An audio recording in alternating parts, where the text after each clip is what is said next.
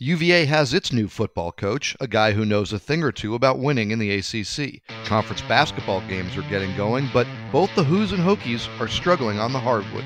This week on Teel and Barber.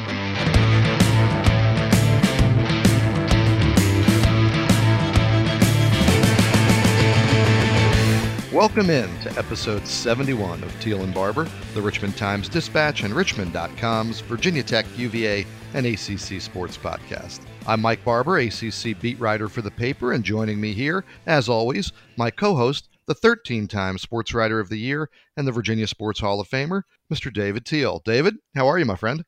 Good morning, Mike. We haven't seen each other in a while, huh? it's been a, been a whole day. It's been a whole day since uh, the news team assembled here in, in Charlottesville. Um, we'll certainly get into Tony Elliott's introduction and um, all that surrounded that and basketball we mentioned in the opening uh, things not looking maybe as promising as as we had hoped but let's be positive let's be happy david because it is it is the holiday season and that's a wonderful time of year. Absolutely it um, Tiny Teel is, uh, I'm sure the Barber children is in rare form right about now. yeah, they they anytime they do anything wrong in this house, they immediately pause to think, "Did I just get put on the naughty list?" Mm-hmm. So it doesn't seem to be stopping the misbehaving, but it gives pause immediately thereafter. So you take what you can get, brother. Yeah, I guess that's worth something. I'll tell you, we did take them. Uh, we live over here in Charlottesville, and, and the Boar's Head Resort. Uh, they do this this uh, winter wander where they illuminate all the trees they decorate around this pond and um, they've got food out there and uh, we took the kids and, and, walked around that and you know i wasn't sure how they were going to do because i think you know for grown-ups it's, it's kind of like going on a fall foliage tour right? Like we love to look at the changing colors and those kind of things and you know kids lose lose their interest fairly quickly. Um, but I'll tell you, we went around, we did the whole loop, we did the whole thing. We went and, and saw Santa and got some pizza, and, and then my son said, "Can we do it again?" So we we got some exercise as a family. We did the two laps. David, I'm curious, uh, in your house, or or maybe specifically for you, where are you at in terms of the Christmas shopping? Uh, as in, I haven't started. well, that's an answer, right? It, it, it is, but but I'm fortunate in that Jill handles 99% of it, and that's her jam, and God bless her for it. And I have very few responsibilities. No, that's I, I, I love selecting gifts. I love buying gifts. It's um I don't know if it's a guilty pleasure, but um I can tell you, you know, we talk on this podcast about supporting journalism, and uh, I'm doing my part to support Jeff Bezos at least, because I, I get uh, Amazon packages here uh, multiple times a day. It's you know, it's I make fun of my wife because that happens throughout the year for her, but this time of year, uh, the mailman, the UPS guy, the FedEx delivery driver, uh, those packages all have my name, and um, I'm in pretty good shape. I, uh, except for some family members who aren't here, and I haven't decided yet what to to ship them for for the immediate family. Uh, I think I've checked everything off my to do shopping list, which is, is one good accomplishment, I suppose. Absolutely, well played. So, uh, you know, I don't I don't know how much work I've gotten done, and I don't I don't know that I'm up to date on my expense reports. But uh, stockings will be stuffed, and there'll be gifts under the trees. So we got that down. Virginia fans, they got their gift under the tree with their new football coach, Tony Elliott, uh, the offensive coordinator from Clemson, uh, a guy with a, a tremendous, obviously, offensive uh, reputation, but just reputation in general around college football. A first time head coach. David, we got to, to you, you've met him before, but we got to meet him uh, Monday in his introduction. What do you make first and foremost uh, of this hire? Mike, he, he che- you, you talked about checking off your list. And Tony Elliott checks a lot of boxes for UVA as he would had darn near any other school hired him. I mean, he's he's been at Clemson for 11 seasons and been a part of seven ACC championships and two national titles. He knows what it's like to work with fewer resources. He was an assistant at South Carolina State. He was an assistant at Furman. He knows what it's like to work his way up. He was a walk-on receiver at Clemson who eventually earned a scholarship and became a captain. So th- this is a guy, as his athletic director at Clemson, Dan Radakovich, told me the other day. This is a guy who took the steps up the ladder. He did not take the elevator he didn't skip anything and he has earned everything he's gotten. You know, and, it, it's interesting, David. I had a chance to speak with his wife uh, at the press conference, and you know, he was a, a candidate for Tennessee a year ago. He was a candidate for Central Florida back in, I guess it was 2017. He was a candidate for Duke in this cycle. Um, he's had his opportunities, and he hasn't been in a big hurry to grab one. And, and, and his wife, Tamika, actually told me he needed a little, you know, her prodding was her word, mm-hmm. to kind of nudge him towards, hey, you know, this, you are right for this. You are meant for this. Um, he, you know, you talked about and written about, you know, he's a man guided by faith. He's a man shaped by uh, just an incredible life story. But he, he also was a man who had a pretty darn good job there at Clemson. Uh, it, it paid well. They were very successful his relationship with Dabo Swinney, which he talked about uh, uh, multiple times during Monday's introduction, um, is so strong. Father son is how they both describe it. Um, so this was not a man who was job hunting, job seeking, um, but he felt like this was the right time for him, and he felt like he was the right fit, and UVA was the right fit for him. Uh, I thought David he did a good job of explaining why that was the case. I agree. And, and Mike, I thought his answer to your question yesterday was interesting and, and very honest. And that had Clemson, as usual, been in the national title hunt and en route to the college football playoff, this probably would not have happened. Yeah, how, how wild when you think about uh, the grand scheme of your program and how it fits in. You know, Clemson has a, a down year, and I, I wrote about this. You know, down year at Clemson is um, sort of yeah, what Virginia's three. right. It's what Virginia's striving for. it would they would sign up for ten straight down years where you win nine games and have a shot at the uh, division title in the final weekend. Um, and one of those losses comes to Georgia uh, in the opener in just an absolutely um, defense dominated but close competitive ball game. But uh, David, before we go to the future and, and, Tony Elliott, the hire, this is all about the future and where they're going. Let's take a minute and look back and, and let's look at the the process that that brought us here and um, some details that that became public. Uh, some storylines that may or may not have been true, some reports that appear to be completely erroneous. But what did you make of uh, the process, the way Carla Williams, in a very challenging kind of um, job market. What do you make of the way she approached this and, and ultimately how she got things done? First of all, my searches are rarely linear. They, they, they tend to veer all over the place as ADs and search firms, although I don't believe UVA retained one, kind of comb through candidates and then other schools are on the market and they might grab someone you were interested in and, and all those things.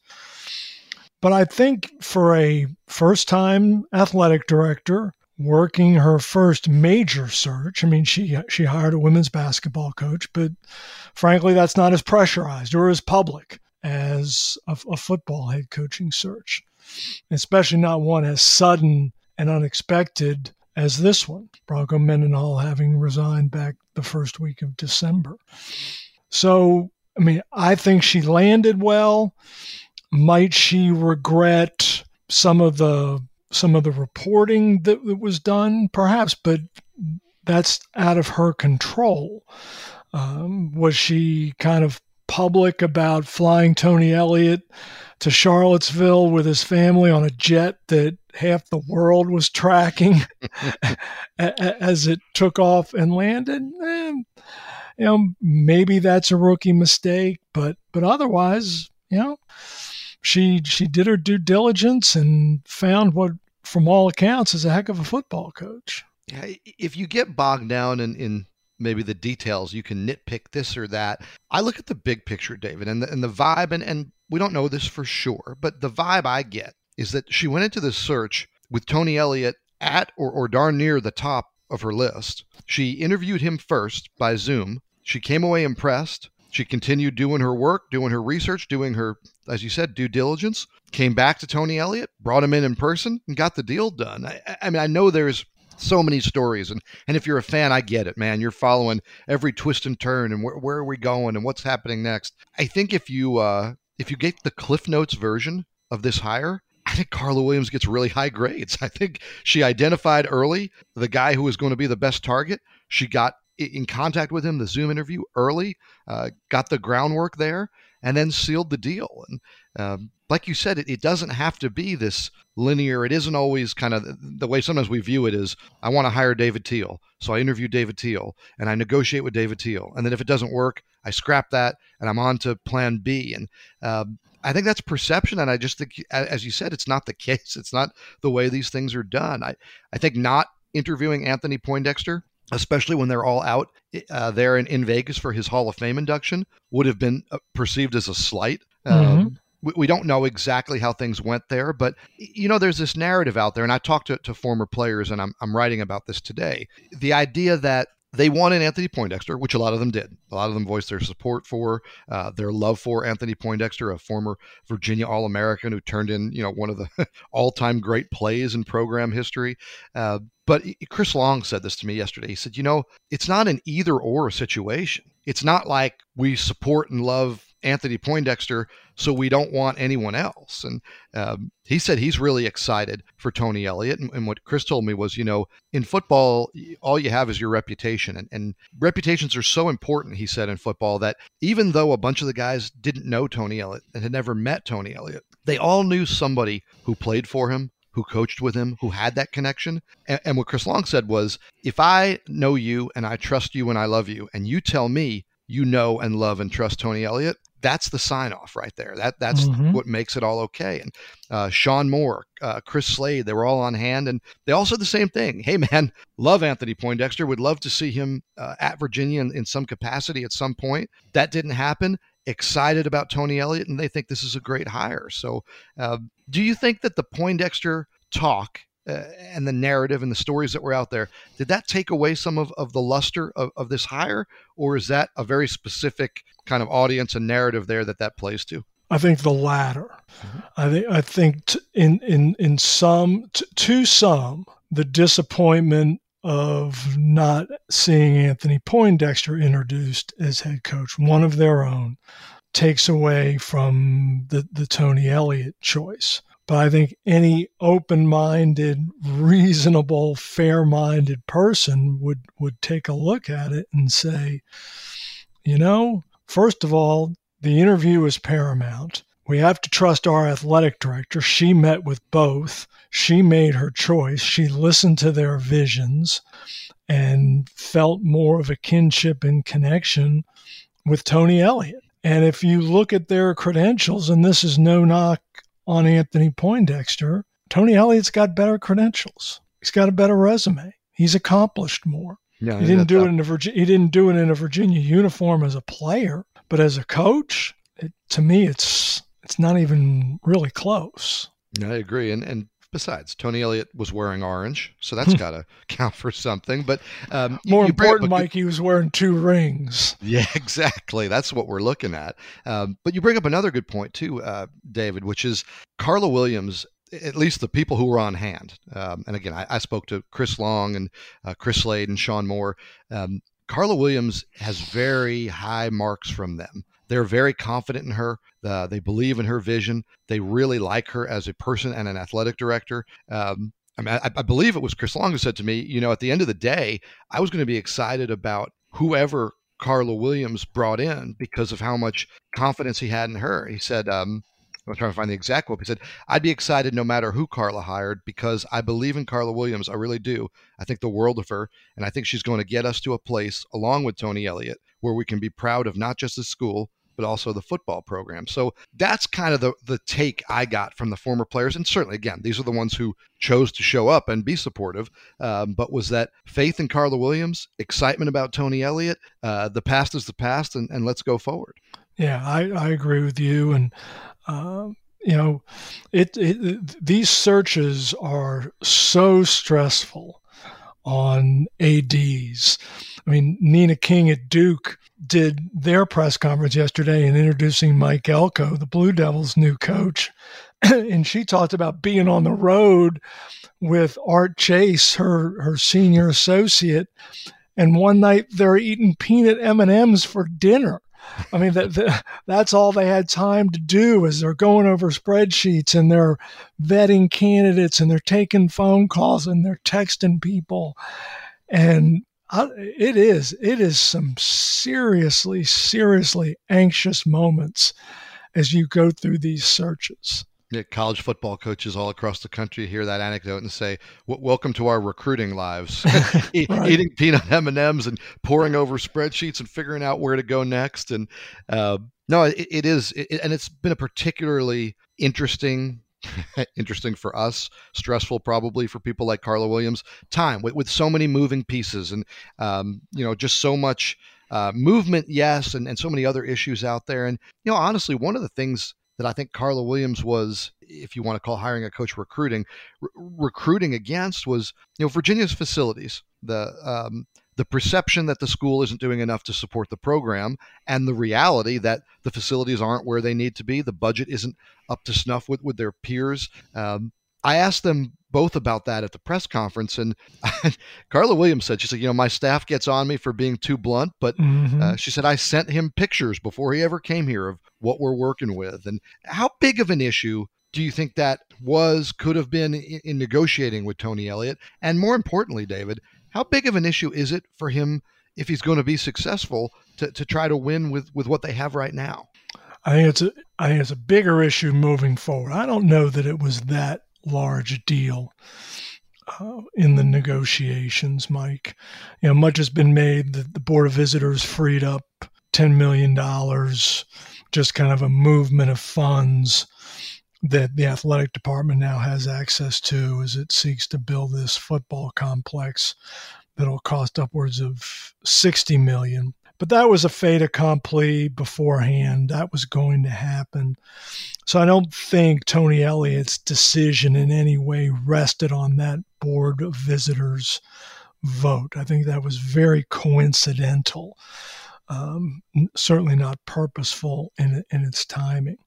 But there's no doubt that Virginia's facilities are substandard and they, they have to be fixed. And if not, then you are looking at a, at a serious, serious impediment to long term success of the program. There's just no getting around it. It will certainly be interesting. We were. Uh we were there near some of the facilities, right? Right between the McCue Center, which is three decades old, and the George Welsh Indoor Facility, which I think that is a, a facility that they're fine with, the new practice fields. And um, that brings us kind of nicely to this week's edition of Take It or Leave It. Thank you, Mike. All right, let's take it or leave it. In a unique twist, UVA held its introductory press conference for Tony Elliott outdoors. So take it or leave it. Outdoor press conferences in December in Virginia. Let's start with David. I will take it only because I'm giving UVA a pass because it's a pandemic and they didn't want to have everybody in masks because it wouldn't make for very good television. And since everything is a television show and it's all about optics, and they knew it was going to be fairly reasonable temperature wise, they said, hey, let's do this outside. So I was okay with it. But once the pandemic passes, so too outdoor press conferences in December. Good take, David. Mike? Yeah, D- December isn't what it was when I was a kid, right? When I was a kid, December was always freezing and lots of snow. And um, we've moved to December being a little bit more manageable. My biggest objection was the sun in our eyes, David, which, in an attempt to not seem rude, I, I didn't want to shield my face or, or have one eye shut when I was asking questions. But uh, the first 30 minutes or so of that q&a was spent with the sun directly over the stage uh, at tony elliott and carla williams back and just shining into the eyes of those of us who were uh, trying to ask our questions and, and have some kind of uh, exchange there. So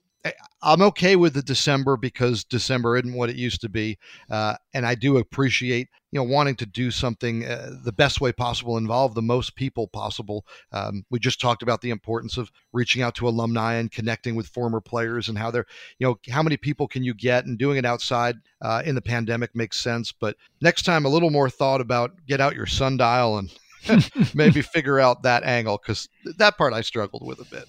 Now, David, all the football news out of Charlottesville and Blacksburg. Uh, that hiring's there. Those have been nice distractions from what's been honestly a pretty disappointing start to the basketball season for both of these teams. Teams that you and I had and, and maybe still have uh, high hopes for. Let's start with Virginia Tech and, and a team that um, for a cold take exposed like they like to do on, on the internet, I thought would be excellent out of the gate and have a lot of success before we got to January 1st because of, of the veteran nature of the lineup. The Hokies have stumbled some. Mike, they have, and and and two things. One, in your defense, you you did say yes. I expect Virginia Tech to start fast, but you did say you had concerns about the Hokies' depth, and what's yep. been a problem? Depth. So you're okay there. And, and, and number two, Virginia and Virginia Tech aren't the only teams in this league struggling. I, I crunched some numbers this morning. Right now, the ACC's 15 teams are a combined 84 and 47 in non conference play. Hmm. In 2019 20, which is the last time you can make a valid comparison because last year there was such limited and scattered non conference play. In 2019 20, the ACC's non conference record was 126 and 47. Same number of losses. So all the ACC teams have to do now is win 42 consecutive non-conference games to be as good as they were two seasons ago. No, I have full confidence that, in them to do that. yeah, yeah, that's not a good place to be in. No. And and Virginia Tech and Virginia have been front and center in in those disappointing starts. And as as I was talking with some folks yesterday, look at the Hokies' next three games in Charlotte against St. Bonaventure, the defending A10 champion and preseason favorite, at Duke, at Carolina. Yeah. The, the Tobacco Road stretch was one I think we had circled before the year ever started, um, but now it feels, I mean, potentially pivotal. And and, and David, the Dayton loss, the, the most recent 62-57, um, fell behind early, kind of came back into it. It ends up being a competitive game. Uh, you look at the, the loss to Xavier uh, in Brooklyn, certainly a competitive game. Even the loss in Brooklyn to Memphis, I, I, thought was for the most part a competitive game. I think the most concerning defeat that we've seen Wake Forest. Wake Forest in Blacksburg, your conference opener, you lose 80 to 61. David, I, I, know we're talking about you know how they stack up with non-conference, and, and that's certainly going to be important when you get to uh, potential NCAA bid time, if, if we're still talking about that in a few months. But that loss to Wake Forest was the biggest red flag for me. Well, I, I feel badly because it's almost like I jinxed Virginia Tech because I was standing with Mike Young at Brent Pry's introduction and as you'll recall, this was the morning after Virginia Tech had won at Maryland mm-hmm. in the ACC Big Ten Challenge. And it was an ugly game. The Hokies didn't shoot well, but they guarded like crazy. And they had been guarding like crazy. And opponents were shooting 20 something percent beyond the arc against Virginia Tech. And what happens in that Wake Forest game? I mean, the Deacons went crazy. Mike, they shot like 63% for the game. It, I, I was, I'm watching on TV. I'm like, what happened? Yeah. And, and this is, you know, it's interesting because we did, you, you, talk, you, mentioned the depth, which I had talked about. And I still feel like that first five, you, you feel good. But when you talk about defense and, and defense, I don't want to say slacking off, but defense uh, not maintaining that level of what we saw in that Maryland game, I think that's where depth shows up, right? Because if you've got guys, and and um, I think that these I think these numbers are still right, but uh, Nahiem Alleyne was averaging 33 minutes, 33 plus minutes a game. Hunter Cattoor 31. Um, and then I think Aluma and Murphy and Mutts are all right at 28. Mutts might have been 27, but it, the point is they're all playing a ton of minutes those core guys. And that takes its toll. And I think where that shows up a lot is on the defensive end, where so much of it is effort, right? So much of it is are you going to stay in your stance? Are you going to move your feet? Are you going to keep with in front of your guy and all those things? And um, I don't think people are playing badly on this team, but I think that they've got to get some other guys up faster here. And we've seen Sean Pedulla uh, do some thing, good things. We've seen David N'Guessan do some good things. Yeah. Uh, Darius Maddox, I think we've seen do some good things. But I think they really need one of those guys to be a 20 minute type guy if this is going to be sustainable. No, I, I agree with you. And, you know, much like he was last season, Nahiem Alleyne is just such a streaky shooter. And when when he's on, I mean he is he is hot, but man, he can go one for twelve in a heartbeat and shoot you out of a game. Yeah, and, and right now they can't uh, maintain that. They can't um, have that and still win, still be competitive. And it's early, right? And, and the Wake loss, yeah, like I said, it was a major red flag for me, but um, they're going to have a chance certainly to turn this thing around. And um, as long as they stay healthy, you assume they have a chance to do it. And um, but right now, just Tech not where I thought they would be. Virginia is an interesting flip of that coin because I thought they would struggle early, and they're bringing in a, a lot of new faces. Tony Bennett keeps talking about the newness uh, of the team. They open with the loss to Navy, uh, and you thought, okay, maybe this is going to be a, a rocky opening. It's, it's, what we maybe signed up for. And then, you know, they look good against Radford. Um, and then not competitive in the game at Houston. Um, and you think, okay, maybe this won't be an elite team or an elite defensive team. And uh, then they go up to New Jersey, David, and and looked really good against Georgia and Providence. They held Providence to what forty points in, in that uh, yeah. second game up there. Um, and and you thought, okay, maybe this is this last stretch of games has been. Uh, maybe exactly what Tony Bennett means when he says Everything's got to be a little closer to the vest with this team. Every possession matters. They lose at home to Iowa by a point. They beat Pitt in their ACC opener by a point. By a point. And then they lose at James Madison by three in a game that was wildly entertaining, but just bizarre, kind of the way it played out because UVA was the dominant team for the first eight minutes. Uh, and then it appeared that JMU was just going to absolutely blow them out of the gym there in Harrisonburg. Uh, and then UVA gets back in it and, and, down, and with the crowd all over them, starts playing with confidence uh, offensively and ends up losing by three. So, three close ones. What are we making of Virginia at, at this moment? Can't shoot. I mean, really, especially from deep. I mean, they're 272nd in the country in three point accuracy. I mean, I, I know beyond the arc is not the be all end all, but when you're not as good defensively as you're accustomed to, and clearly the Cavaliers are not as of yet. They're 48th nationally in defensive efficiency, 272nd in the country in three point accuracy will not suffice.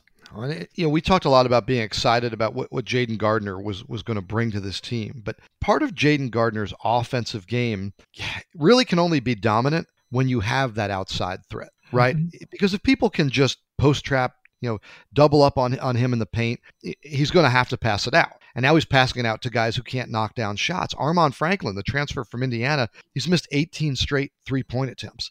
Oof. This is a kid who shot over 42% from three at Indiana. He's at 20% here at Virginia. He's 11 for 54. Um, now he's done some other things, and it reminds me a little bit a year ago, David, of Sam Hauser. And, and everybody talked about Sam Hauser's three point percentage at Marquette and how he was going to instantly bring that perimeter pop for UVA. And Sam Hauser couldn't throw it in the ocean off a boat for the first month of the season last year. But Sam Hauser did a lot of really good things in other places, scoring at the high post, passing the ball, rebounding. Um, I think they need that from Franklin from Beekman, some of these other guys who, hey, if you're not knocking down your shots, you've got to find another way to score because it can't just be Jayden Gardner because people know to double him when nobody's hitting shots. No question. It's not like Jayden Gardner is so tall that he can just go up over post traps and such. I mean, he's an undersized four. So that makes his, his challenge even more difficult. And I'm sitting here, Mike, looking at KenPom's site, and it, it's all projection and such. But 16 and 14, 10 and 10 in the ACC is the projection for UVA. Now, and I do think that we have probably had this conversation before with Tony Bennett teams, and then by March they're up near the top of the ACC. They're up near the top of the nation in defense, and um, I think he's earned our, our confidence that he's going to figure some things out. But I also think it's fair to point. I, I think he has fewer pieces right now to move with. Now, maybe as the year goes on, Taine Murray, who's given them some good minutes, or Igor Milicic Jr., who's given them some good minutes. Carson McCorkle uh, has had a couple games where he's given them really good minutes. Uh, maybe as those guys come along, they're able to craft something that that more more better resembles an ACC level offense. But um, right now, it, it feels like it's either Gardner on the low block or Kihei Clark being effectively disrespected from the arc and then knocking down threes. Those seem to be the two go-to scoring options for Virginia. It does, and you know the the start of of well the restart of the ACC schedule is is curious because they get Clemson twice in the first three games. You know, it goes home against Clemson, at Syracuse, at Clemson. So is that a chance to maybe gather some momentum, maybe be 4 0 in the league after having already beaten Pitt? I don't know. It does feel like, you know, we talked about that Wake loss for Virginia Tech. It does feel like that Pitt win, even though it wasn't a thing of beauty and, and um, it won't be, you know, hanging up in, in Tony Bennett's uh, den there, a portrait of that game. Um, it feels like that could be crucial because if you do have success coming up against the Clemsons and Syracuse, um, okay, now it's like we're getting into form and we have a chance to really do something decent in the ACC. You know, UVA won the ACC regular season title a yeah. year ago. Um, people forget because uh, with the COVID stuff, they got, you know, sent home from the ACC tournament and then not being able to practice. They were out in the first round, but uh, they won the ACC. It was a down year. Well, guess what? I think it's a down year again in the ACC. Oh, Your numbers may, that you, may be worse. Yeah, the numbers you crunched really lay that out. So if Tony Bennett can find a way to win ugly games against middle of the pack ACC teams, that's that's going to be worth a lot this year. It, it absolutely is. What will be interesting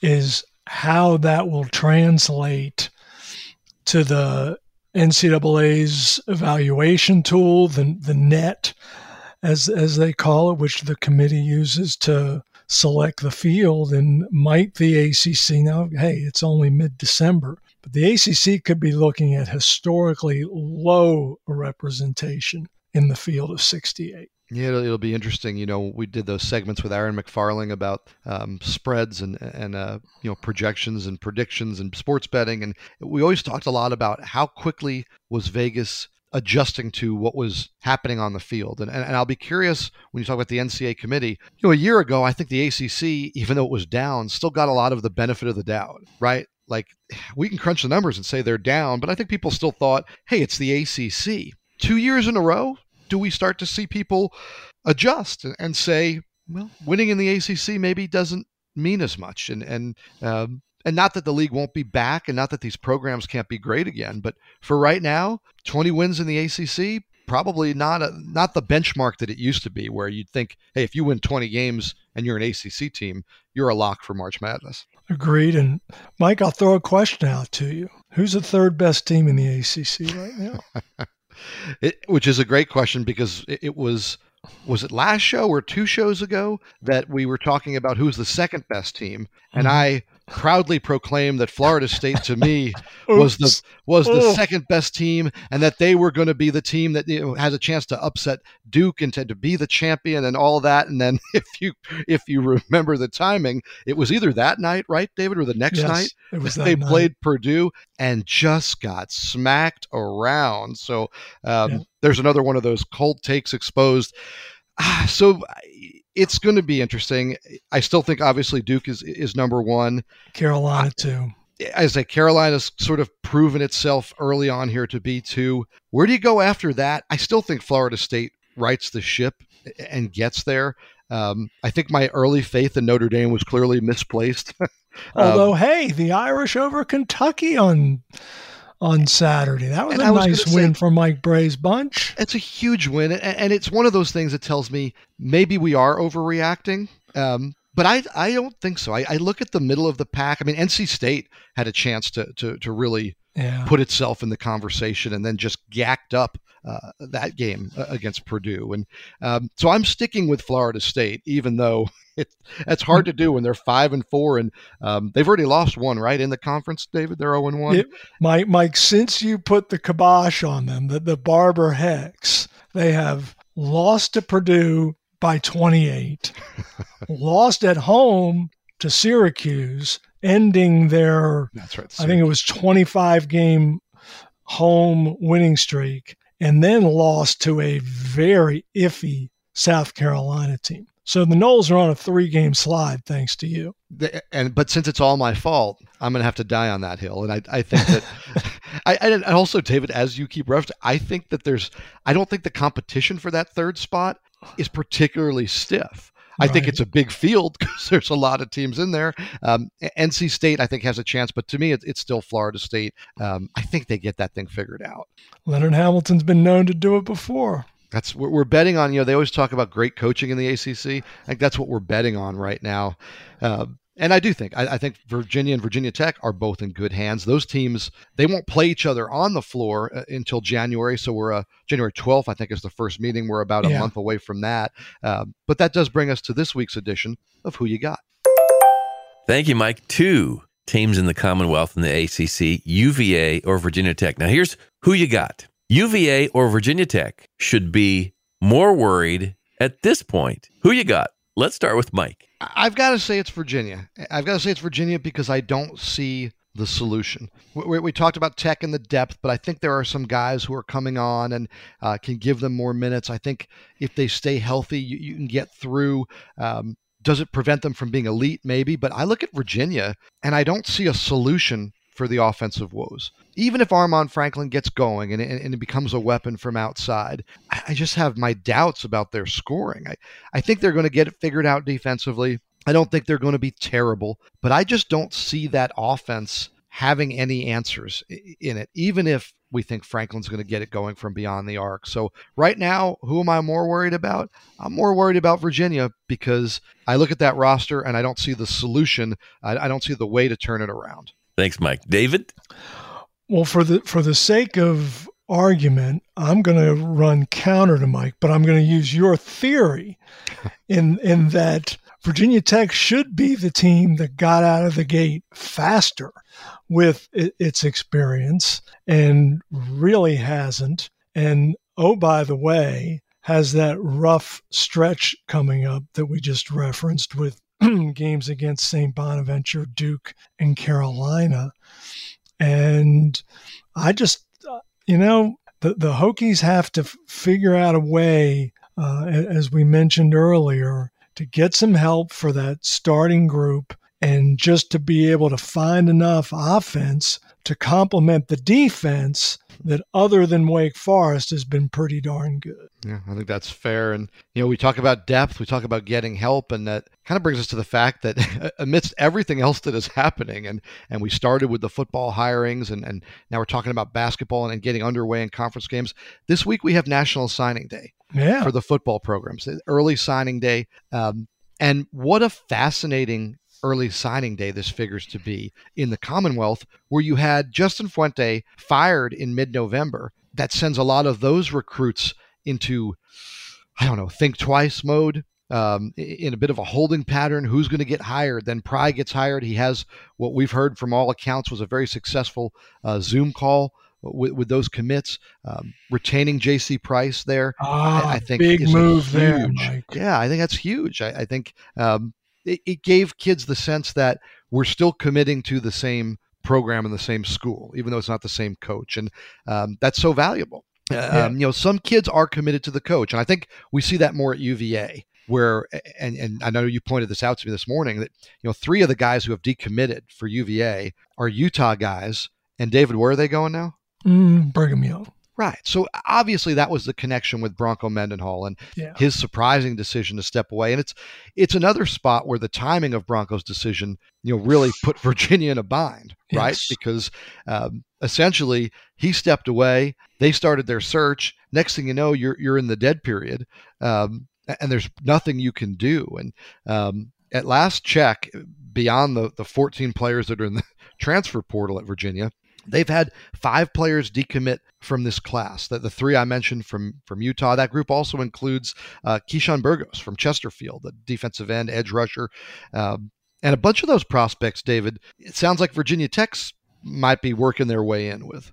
It it does. Um, you, you you mentioned Burgos, and and there's also the offensive lineman Brody Meadows uh, both of whom are expected to eventually sign with Virginia Tech. And Meadows would give the Hokies six offensive linemen in this class and leave the Cavaliers with none. And Mike, there was a there was another Virginia decommit last night, which was long expected even before Bronco's resignation, and that's the safety Will Hardy out of Georgia, who's going to now go to North Carolina. So not only is Virginia losing commitments, losing at least three to coastal division rivals. Yeah, that Mack Brown uh, continuing to have success there on the recruiting front. Losing recruits to Tech is never good. And don't forget too, uh, Gentry the, the offensive lineman who was right. on the mission has uh, decommitted and will be now going to Michigan. So uh, and Michigan hosted while while they're at it hosted uh, Olu Olu uh, Watami, the the starting yes. center from Virginia. Uh, they hosted him on Sunday. Yeah, you talked to him yesterday, didn't you, Mike? I did. I talked to him for a bunch, and, and he was he's such a good kid, and and he he sort of got this bashful smile, like, oh man, you guys know about about that. Uh, but he told me he's very much still considering staying at Virginia. He liked what he heard from Tony Elliott, um, but he also had a great visit at Michigan.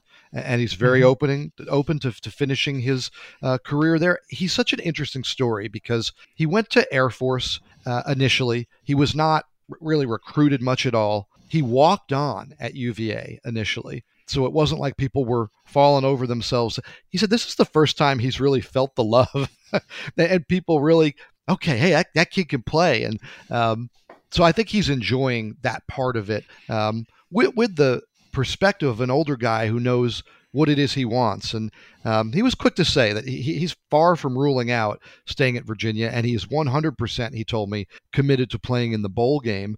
Um, he said Bronco Mendenhall's last game, that's my guy. There's no way I'm missing that. Um, another guy who's not going to miss that game is the quarterback, Brennan Armstrong. And I spoke to him yesterday, and he told me, Hey, I'm not considering transferring anywhere. If I'm not at Virginia next year, it's because I'm in the NFL. NFL. So um, he has filed the paperwork. We're about a week away, he expects, from, from getting uh, his grade back from that NFL draft advisory board, which, unless they've changed things, David, it's they, they tell them you're a first round pick, second round pick, uh, or a later round pick and that's right. the extent of it. And the sense I got from Brennan was if he's a later round pick, he's going to come back and play college football. And he was adamant that if he comes back to play college football, that will be at UVA. So I, I think that's potentially very good news for, for Tony Elliott. Agreed. And and speaking of number one, you mentioned Michigan, which hosted Olu, and you mentioned quarterbacks with Brennan Armstrong. Michigan is apparently making a big push for the centerpiece quarterback of Virginia Tech's recruiting class, Alex Orji out of Texas. But what our friend Andy Bitter at The Athletic pointed out in a piece this morning is that Chris Marve, who is Virginia Tech's new defensive coordinator under Brent Pry, having come in from Florida State, when he was at Vanderbilt, he signed Orji's two older brothers. so that's an interesting connection that may help the Hokies uh, re- retain the, the primary quarterback in this recruiting class. And right now, that tech class, I believe, is still ranked among the top 20 nationally. And, you know, another connection, Pry was at Penn State, and Penn State's got one of its young quarterbacks in the transfer portal right now as well. So um, it's another thing to keep an eye out on as as both these coaches really uh, are, are tasked with uh, effectively uh, remaking their rosters. And before we get done we would be remiss to not mention Shane Beamer uh, our, our, good friend who's now the head coach at South Carolina. He plucked himself a, a pretty uh, recognizable name for the quarterback position didn't he? Spencer Rattler whom Shane recruited to Oklahoma and uh, connections and recruiting mean everything, and Shane mined that one quite effectively. Yeah, and it's it's one of those things. I, I had a coach a long time ago, a Division three basketball coach, tell me, you know, a lot of times he would lose out on a recruit to a, a bigger program, a more successful program, a higher level program, and he said I always made sure that that things ended on on a good note. That I ended it with, mm-hmm. you know, I was happy to get to know the kid, happy to get to know his family, wish him well. I'll, I'll be rooting for you because you never know and it, with the transfer portal, it's true now more than ever. You never know when it's going to come back around and that relationship is, is going to pay dividends. And um, certainly that's been the case for Shane because I believe he's got three or four now former Oklahoma guys uh, headed his way to to bolster what he's doing at South Carolina, where he's already got them bowl eligible in year one.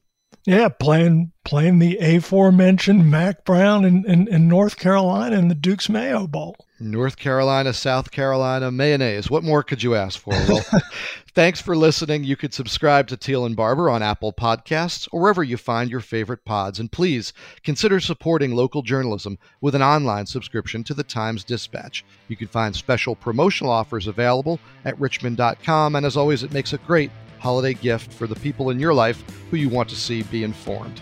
The show was produced by Dean Hoffmeyer. Teel and Barber is a podcast of the Richmond Times Dispatch and Richmond.com. For David Teel, I'm Mike Barber. Thanks for listening. Be healthy and safe. Happy holidays, and please join David and me again next time.